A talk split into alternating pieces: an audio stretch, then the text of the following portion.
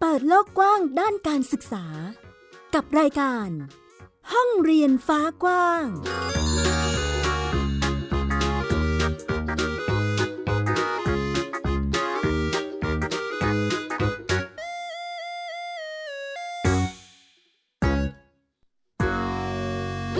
สวัสดีค่ะ ต้อนรับคุณผู้ฟังทุกท่านเข้าสู่รายการห้องเรียนฟ้ากว้างค่ะ กลับมาพบกับมิวอัยดาสนศรีเช่นเคย ที่นี่ www.thaipbspodcast.com นะคะ หรือคุณฟังผ่านแอปพลิเคชัน Thai PBS Podcast ก็ได้เช่นเดียวกัน ง่ายและก็สะดวกด้วย เพราะว่าสามารถฟังได้ผ่านทางสมาร์ทโฟน หรือว่าแท็บเล็ตของคุณได้เลยค่ะ วันนี้ห้องเรียนฟ้ากว้างมีบรรยากาศของ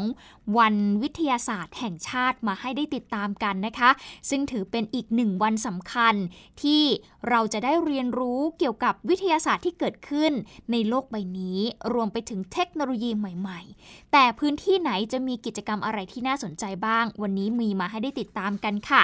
นอกจากนี้ยังมีประเด็นด้านการศึกษาอื่น ๆ อีกด้วยนะคะ วันนี้เราเอาปัญหาของเด็กๆ ที่เกิดขึ้นในยุคปัจจุบัน มาเล่าให้ฟังว่ามีการให้ความรู้และแก้ไขปัญหาเหล่านั้นอย่างไร อย่างเช่นปัญหาเด็กจมน้ำวันนี้มีเกี่ยวกับการฝึกทักษะการว่ายน้ำให้กับน้องๆนักเรียน เพื่อลดอัตราการเสียชีวิต และสามารถเอาตัวรอดได้ด้วยตนเอง นอกจากนี้ยังมีปัญหาเรื่องของเด็กฆ่าตัวตาย กระทรวงศึกษาธิการจะแก้ไขปัญหาเรื่องนี้อย่างไร ติดตามกันค่ะ ไทย PBS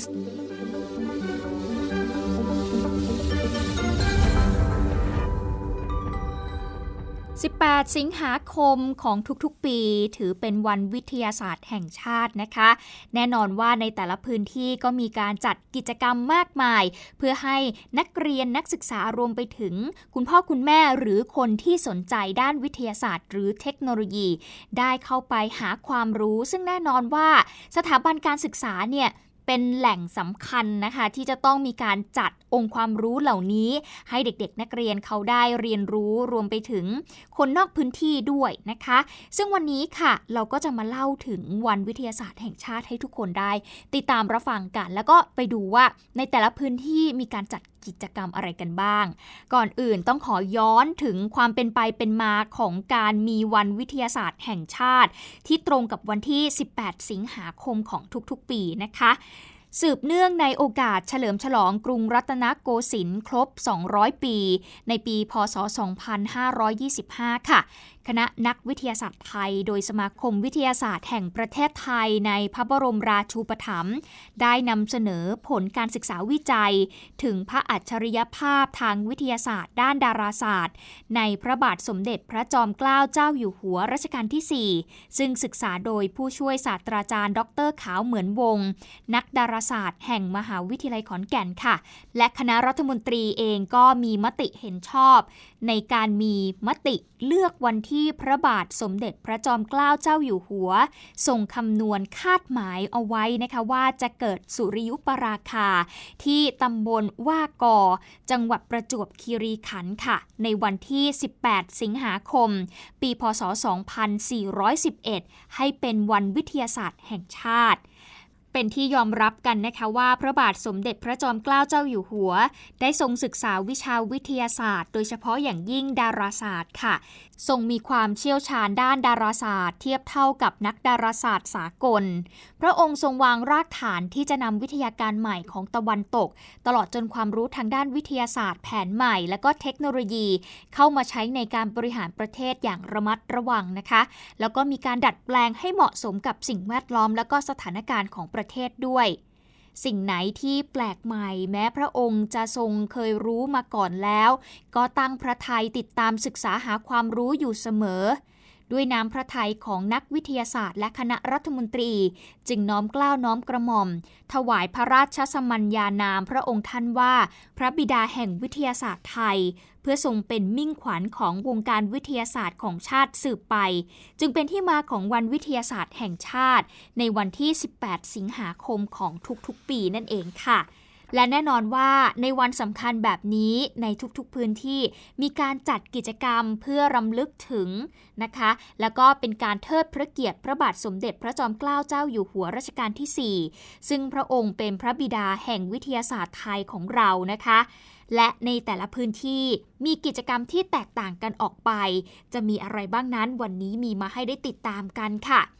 อย่างที่งานมหกรรมวิทยาศาสตร์ และเทคโนโลยีแห่งชาติประจำปี 2565 ซึ่งจัดเป็นประจำทุกปีนะคะ เป็นงานใหญ่เลยทีเดียวค่ะ ครั้งนี้เนี่ยจัดภายใต้แนวคิดศิลปะวิทยาศาสตร์ และนวัตกรรมเพื่อสังคมที่ยั่งยืน เป็นการสร้างแรงบันดาลใจให้เยาวชนนั้นหันมาสนใจวิทยาศาสตร์ ผ่าน 4 นิทรรศการวิทยาศาสตร์ที่จัดขึ้นภายในงานนะคะ ซึ่งครั้งนี้ค่ะมีการจัดงานที่ศูนย์แสดงสินค้า และการประชุม Impact เมืองทองธานี ซึ่งจัดขึ้นไปตั้งแต่วันที่ 13 และจะจัดไปจนถึงวันที่ 21 สิงหาคมนี้ ใครที่ยังไม่ไปลองไปกันดูนะคะ ซึ่งการจัดงานในครั้งนี้อย่างที่บอกไปมีการจัด 4 นิทรรศการด้านวิทยาศาสตร์ค่ะ ไม่ว่าจะเป็นนิทรรศการแก้วเปลี่ยนโลก ซึ่งบอกเล่าเรื่องของแก้ว ในทุกๆ มิติทั้งในด้านวิทยาศาสตร์ เทคโนโลยี ศิลปะ และก็สิ่งแวดล้อมที่ยั่งยืน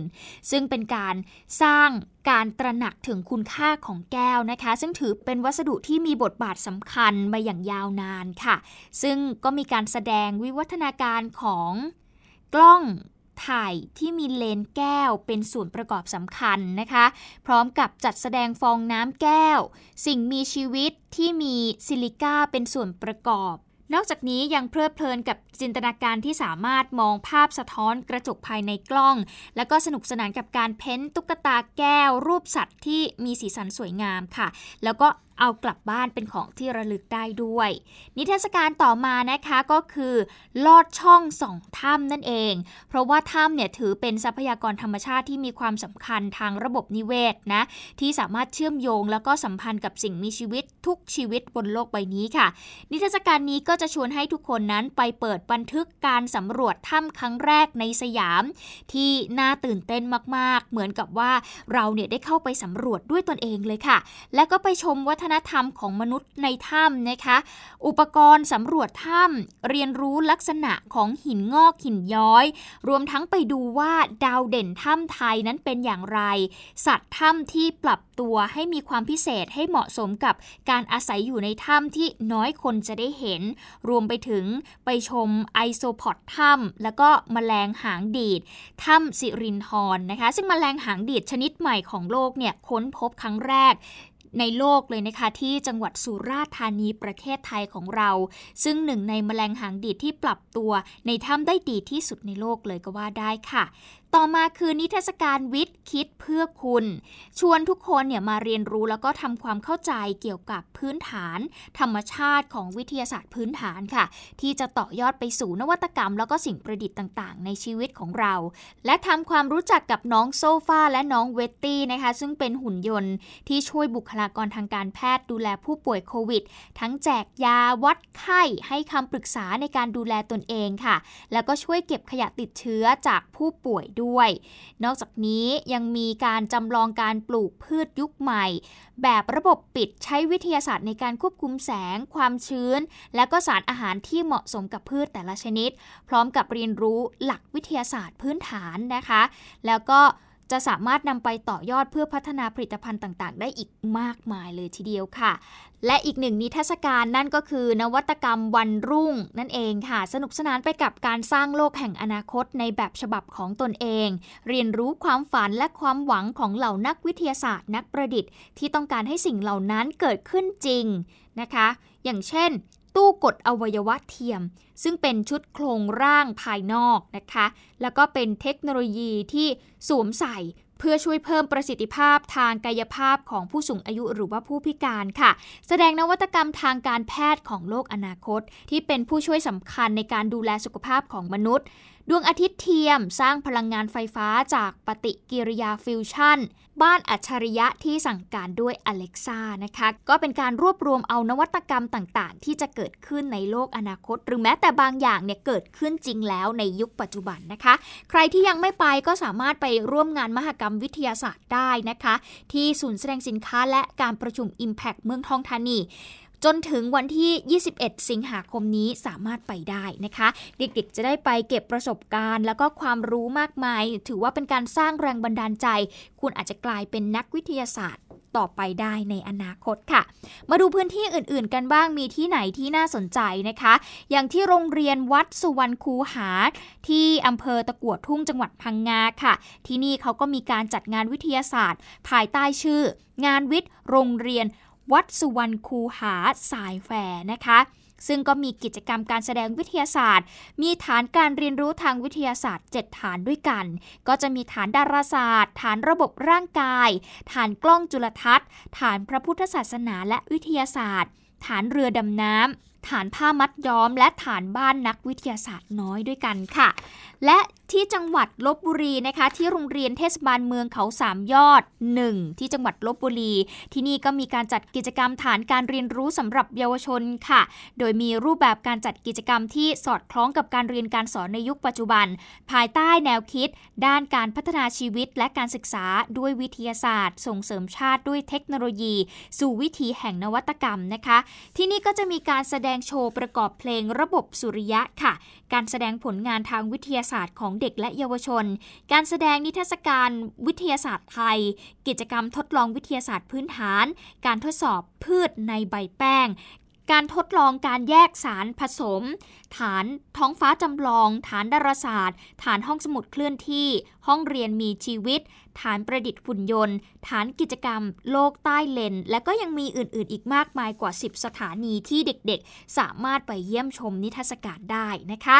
และที่คณะวิทยาศาสตร์ มหาวิทยาลัยบูรพาเองก็มีการจัดงานวันวิทยาศาสตร์เหมือนกันค่ะ คุณผู้ฟังครั้งนี้จัดในหัวข้อ เศรษฐกิจชีวภาพ เศรษฐกิจหมุนเวียน และเศรษฐกิจสีเขียวนะคะ ก็จัดขึ้นเพื่อให้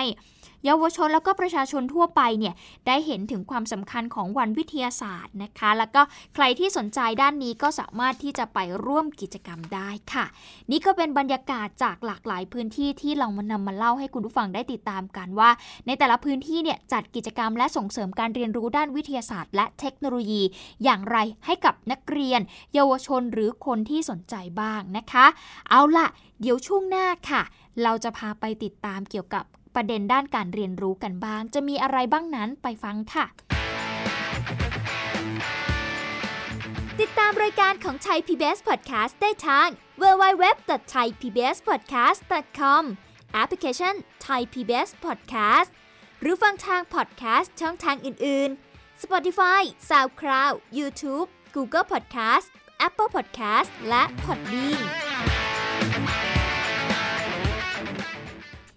ริ่มต้นกันที่เรื่องแรกค่ะ ในช่วงนี้เราจะพูดกันถึงปัญหาที่เกิดขึ้นกับเด็กๆ ในยุคปัจจุบันอย่างเรื่องของการ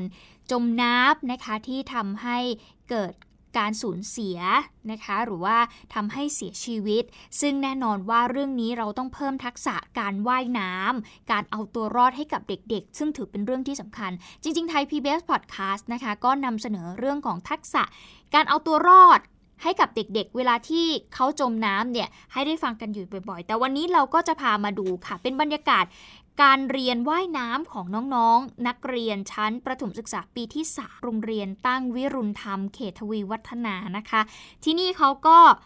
มีการเรียนว่ายน้ำค่ะ โดยคุณครูที่นี่เนี่ยก็จะเริ่มจากการสอนให้เด็กๆ เนี่ยเรียนรู้วิธีการดำน้ำ เป่าลมนะคะ ฝึกการควบคุมระบบหายใจ แล้วก็สร้างความคุ้นเคยกับน้ำก่อนที่จะฝึกทักษะเรื่องของการลอยตัวด้วยท่าปลาดาวนอนคว่ำก่อนที่จะต่อยอดไปสู่การว่ายน้ำในท่าพื้นฐานอื่นๆนะคะ นอกจากนี้ค่ะยังมีสอนหลักการเอาตัวรอด ขณะที่ เผชิญเหตุไม่ว่าจะเจอคนที่จมน้ำหรือตัวเองจมน้ำนะคะ นั่นก็คือหลักของการตะโกนโยนยื่นนั่นเอง ซึ่งถือเป็นหลักการที่จะช่วยให้คนเนี่ยรอดจากการจมน้ำได้นะคะ เป็นการปลูกฝังแล้วก็ฝึกฝนให้เด็กๆ เนี่ย เกิดความชำนาญค่ะ แล้วก็มีความมั่นใจในการไปช่วยเหลือคนอื่นได้อย่างมีสติ ถูกต้องและก็ปลอดภัย เดี๋ยวเราไปฟังน้องๆ ชั้นป .3 นะคะที่มาเรียนรู้เรื่องของการว่ายน้ำและการเอาตัวรอดในครั้งนี้ค่ะว่ายน้ำเสร็จแล้วก็ช่วยเหลือตัวเองค่ะเห็นคุณครูสอนวิธีการช่วยคนอื่นด้วยใช่ไหมใช่ค่ะคุณครูบอกว่ายังไงคะวิธีช่วยคนอื่นช่วยคนอื่นหาหาของให้ยาวๆ แล้วก็หรือไม่ก็ เป็นไอ้นี่เป็นกระขวดที่มันใหญ่ ๆ ผูกเชือกแล้วก็โยนไปให้เขาค่ะหนูชอบว่ายน้ำอยู่แล้วอันนี้คิดว่าถ้าคุณครูพามาสอนแล้วเนี่ยเราจะไปใช้ในชีวิตประจำวันยังไงบ้างคะอย่างเวลาไปเที่ยวทะเลหรือหรือว่าอะไรเงี้ยเราคิดว่าเราจะแบบมีทักษะยังไงเอค่ะกลัวไหมว่าถ้าต่อไปนี้เราไปเที่ยวทะเลแล้วจะยังไงไหนเล่าให้แม่ฟังหน่อยสิ ถ้าเราไปเล่นน้ำทะเลแล้วจมน้ำเราก็ต้องตะโกนเรียกคนให้ช่วย สำหรับโครงการว่ายน้ำเป็นเล่นน้ำได้เป็นหนึ่งในนโยบายของสำนักการศึกษากรุงเทพมหานครนะคะ ซึ่งจัดขึ้นเป็นประจำในทุกๆปี หวังจะให้เด็กๆชั้นประถมศึกษาปีที่ 3 ในสังกัดกรุงเทพมหานครจำนวน 437 แห่ง ทุกคนเนี่ยต้องมีทักษะว่ายน้ำขั้นพื้นฐาน และก็ทักษะการเอาตัวรอดให้ได้ค่ะ เพื่อป้องกันแล้วก็ลดความสูญเสียจากอุบัติเหตุทางน้ำเดี๋ยวเราไปฟังเสียงของรองผู้อำนวยการโรงเรียนตั้งพิรุณธรรมคุณชุติมาพงพัฒน์ค่ะ ว่าประมาณ 3-5%เด็กของเราเนี่ยมีบ้านพักอาศัยอยู่บริเวณริมคลองนะคะ ก่อนที่จะเข้าร่วมกิจกรรม คุณครูก็จะสำรวจ คิดเป็นร้อยละ 5%นะคะที่เด็กว่ายน้ำเป็นจำนวนเด็กทั้งหมดนะคะ ถ้าว่ายน้ำนะคะ ก็จะเป็นหลักสูตรที่ครูว่ายน้ำได้วางแผนไว้แล้วว่าจะสเต็ปจากง่ายไปจนถึงยาก เช่นท่าพื้นฐาน เช่นท่าปลาดาว ซึ่งจะเน้นให้เด็กเมื่อ เกิดตกน้ำหรือประสบอุบัติเหตุ เขาก็จะไม่กังวล แล้วก็สามารถพยุงตัวช่วยเหลือตัวเองได้ค่ะ สอดคล้องกับความเห็นของผู้ปกครองนะคะ ที่สนับสนุนนโยบายนี้ แล้วก็มองว่าการเรียนว่ายน้ำเนี่ยเป็นทักษะจำเป็น ซึ่งจะช่วยให้ลูกนั้นเอาตัวรอดได้เมื่อเจอกับเหตุการณ์ที่ไม่คาดคิดค่ะ และถ้าหากฝึกฝนต่อเนื่องก็อาจจะต่อยอดไปสู่การเป็นนักกีฬาว่ายน้ำได้นะคะ ก็คือมันช่วยเซฟค่าใช้จ่ายอะค่ะแล้วก็น้องได้ทักษะในการเรียนว่ายน้ำได้ช่วยเหลือตัวเองได้ค่ะแล้วก็เอาไปต่อยอดในวันเสาร์อาทิตย์ได้ คุณแม่รู้สึกว่าเขาใช้เวลาว่างให้เกิดประโยชน์ขึ้นมากๆอะค่ะ เพราะว่าเป็นทักษะที่จำเป็นกับชีวิตมากๆ เคยคุยกับลูกค่ะว่า จริงๆเราเรียนเราตกวิชาคณิตศาสตร์ได้เราซ่อมได้นะคะ แต่ถ้าเราตกน้ำเราว่ายน้ำไม่ได้ อันนี้อันตรายถึงชีวิตอะค่ะ ก็เลยคิดว่าแบบเป็นโครงการที่เยี่ยมมากๆค่ะ แล้วก็กทมเรามีคลองเนาะบางทีเราก็สัญจรทางน้ำบ้าง ต้องลงเรือข้ามฟากบ้างค่ะ เวลาเราว่ายน้ำเป็นเราก็จะไม่ไม่ห่วงตรงนี้เขามาก อาจจะช่วยตัวเองได้ในเบื้องต้นได้อะไรอย่างเงี้ยค่ะ นั่นคือเสียงของคุณอภิสราอัศวภูมิค่ะ ซึ่งเป็นผู้ปกครองของน้องๆนักเรียนที่โรงเรียนแห่งนี้ โครงการนี้ยังได้รับเสียงชื่นชมจากทางผู้ปกครองนะคะ เพราะว่าเป็นหลักสูตรที่เพิ่มทักษะแต่ไม่เพิ่มภาระค่าใช้จ่ายนะ เพราะถือเป็นงบจากสำนักการศึกษากรุงเทพมหานคร โรงเรียนจึงสามารถช่วยสนับสนุนทั้งชุดอุปกรณ์ บุคลากร และรถรับส่งได้จนจบคอร์สการเรียนเลยค่ะ สำหรับปัญหาเด็กจมน้ำเนี่ยถือว่าเป็นสาเหตุการเสียชีวิตอันดับหนึ่งของเด็กไทยเลยก็ว่าได้นะคะ ซึ่งเด็กๆที่เสียชีวิตเนี่ยก็มีอายุต่ำกว่า 15 ปี ซึ่งตลอดหลายปีที่ผ่านมาเนี่ยเราก็จะได้เห็นข่าวเนาะมีการรายงานกันอยู่ต่อเนื่องเลยทีเดียวนะคะ แม้ว่าที่ผ่านมาตัวเลขเนี่ยจะลดลงบ้างแล้วนะ แต่ว่าก็ยังอยู่ในระดับที่สูงอยู่ค่ะ ถ้าหากเราย้อนกลับไปดูข้อมูลของกระทรวงสาธารณสุขเมื่อ 10-20 ปีก่อนเนี่ยเราจะเห็นได้ว่า เด็กที่อายุต่ำกว่า 15 ปีเสียชีวิตจากการจมน้ำกว่า 18,000 คนเลยทีเดียวนะคะ เฉลี่ยปีหนึ่งเนี่ยก็ประมาณ 1,400 คน ตกต่อวันเนี่ยนะคะประมาณ 4 คน แต่ว่าปัจจุบันนี้แนวโน้มเนี่ยลดลงเหลือปีละประมาณ 7,000 คนด้วยกันค่ะ ซึ่งตกอยู่ที่วันละ 2 คนโดยประมาณ กลุ่มอายุที่พบการเสียชีวิตสูงสุดก็คือช่วง 5-9 ปี ซึ่งพื้นที่ที่มีการเสียชีวิตมากที่สุดเนี่ยก็จะเป็นพื้นที่ภาคอีสานนะคะ คุณฟังพบอัตราการเสียชีวิตสูงสุดเลย แต่มีเพียง 3 จังหวัดเท่านั้นที่ถือว่าเป็นพื้นที่เสี่ยงน้อยนะคะ อาจจะมีเด็กๆที่ไม่ค่อยเสียชีวิต ซึ่งจะอยู่ในพื้นที่ภาคเหนือด้วยกัน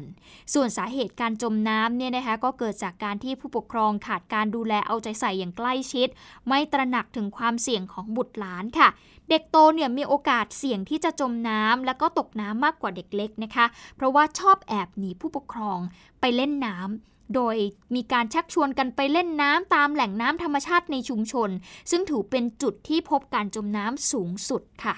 ดิฉัน confirm เลยว่าพฤติกรรมนี้เกิดขึ้นจริง ๆ กับเด็กในต่างจังหวัดนะคุณผู้ฟัง เพราะว่าดิฉันก็ถือว่าเป็นเด็กที่เติบโตมากับการเล่นน้ำคลอง เล่นน้ำตามห้วยหนองคลองบึงต่างๆนะคะก็จะมี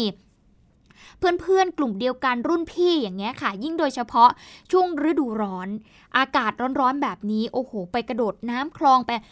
ใครที่ว่ายน้ำไม่เป็นเนี่ยมีโอกาสที่เสี่ยงมากๆนะคะ ที่จะเกิดเหตุไม่คาดฝันขึ้น ดังนั้น การเอาใจใส่หรือการเพิ่มทักษะการเอาตัวรอดหรือทักษะการว่ายน้ำให้กับเด็กเนี่ย จะช่วยลดโอกาสที่จะเกิดการสูญเสียที่เกิดขึ้นได้นะคะ ดตามข่าวสารและความเคลื่อนไหวของไทย PBS Podcast ได้ทาง Facebook, YouTube, Instagram และ Twitter เพียงเซิร์ชคำว่าไทย PBS Podcast ปิดท้ายกับประเด็นเรื่องของการลดความเหลื่อมล้ำด้านการศึกษาไทยค่ะ การศึกษาไทยของเราในช่วง 50 ปีที่ผ่านมาปีนปัญหาความเหลื่อมล้ำทางการศึกษาที่เรียกว่า ฝังรากลึกนะคะ แล้วก็เป็นปัญหาที่ไม่ได้รับการแก้ไข แล้วก็ไม่มีใครเห็นคุณค่าด้วย ซึ่งผู้เชี่ยวชาญด้านการศึกษาที่ปรึกษาอธิการบดี มหาวิทยาลัยเทคโนโลยีพระจอมเกล้าธนบุรี ได้กล่าวถึงพัฒนาการทางการศึกษาไทยในช่วง 50 ปีที่ผ่านมา ที่มีการเปลี่ยนแปลงและก้าวหน้าอย่างรวดเร็ว แต่ก็ยังคงมีปัญหาอยู่นั่นก็คือปัญหาความเหลื่อมล้ำทางการศึกษาค่ะ ส่วนหนึ่งมีปัจจัยแทรกซ้อนจากการเมือง ไม่ให้ความสำคัญในการแก้ไขปัญหานี้อย่างจริงจัง ซึ่งสาเหตุมาจากปัญหานี้อาจจะไม่ได้มีผลประโยชน์ด้านคะแนนนิยมนะคะ ซึ่งปัญหานี้ไม่ได้เกิดขึ้นแค่กับเด็กที่อยู่นอกระบบการศึกษาเท่านั้น แต่เด็กที่อยู่ในระบบการศึกษาจำนวนมาก กลับต้องเผชิญกับความเหลื่อมล้ำทางการศึกษาที่เกิดขึ้นทำให้ไม่สามารถเข้าถึงการศึกษาที่มีคุณภาพได้ เดี๋ยวไปฟังเสียงของผู้ช่วยศาสตราจารย์อมรวิทย์นาคอนทัพ ที่ปรึกษาอธิการบดีมหาวิทยาลัยเทคโนโลยี พระจอมเกล้าธนบุรีค่ะ เราอยากเห็นการศึกษาซึ่งไม่ใช่การศึกษาที่มันสูญเปล่า แต่เป็นการศึกษาที่มันติดอาวุธให้เด็กๆ จริง ๆ นะครับเขามีความรู้พอที่จะสร้างงานหรือประกอบอาชีพในท้องถิ่นของเขาเองได้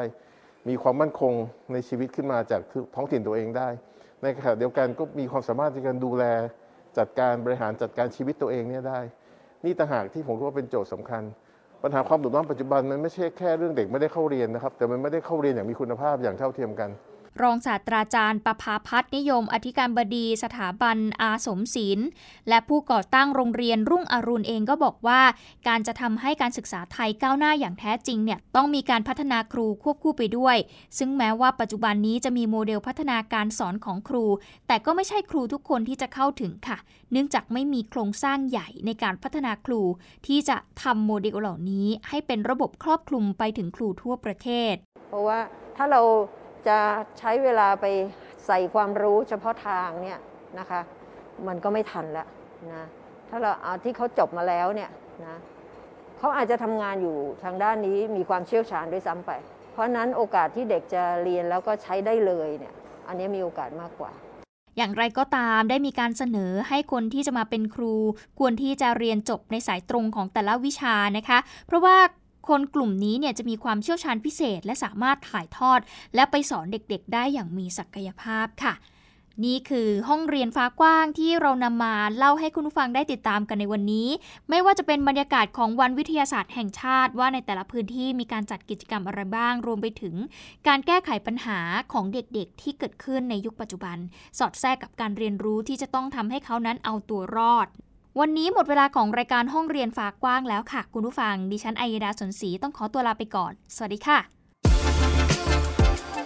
ติดตามรายการได้ทางเว็บไซต์และแอปพลิเคชันของไทย PBS Podcast Spotify SoundCloud Google Podcast Apple Podcast และ YouTube Channel ของไทย PBS Podcast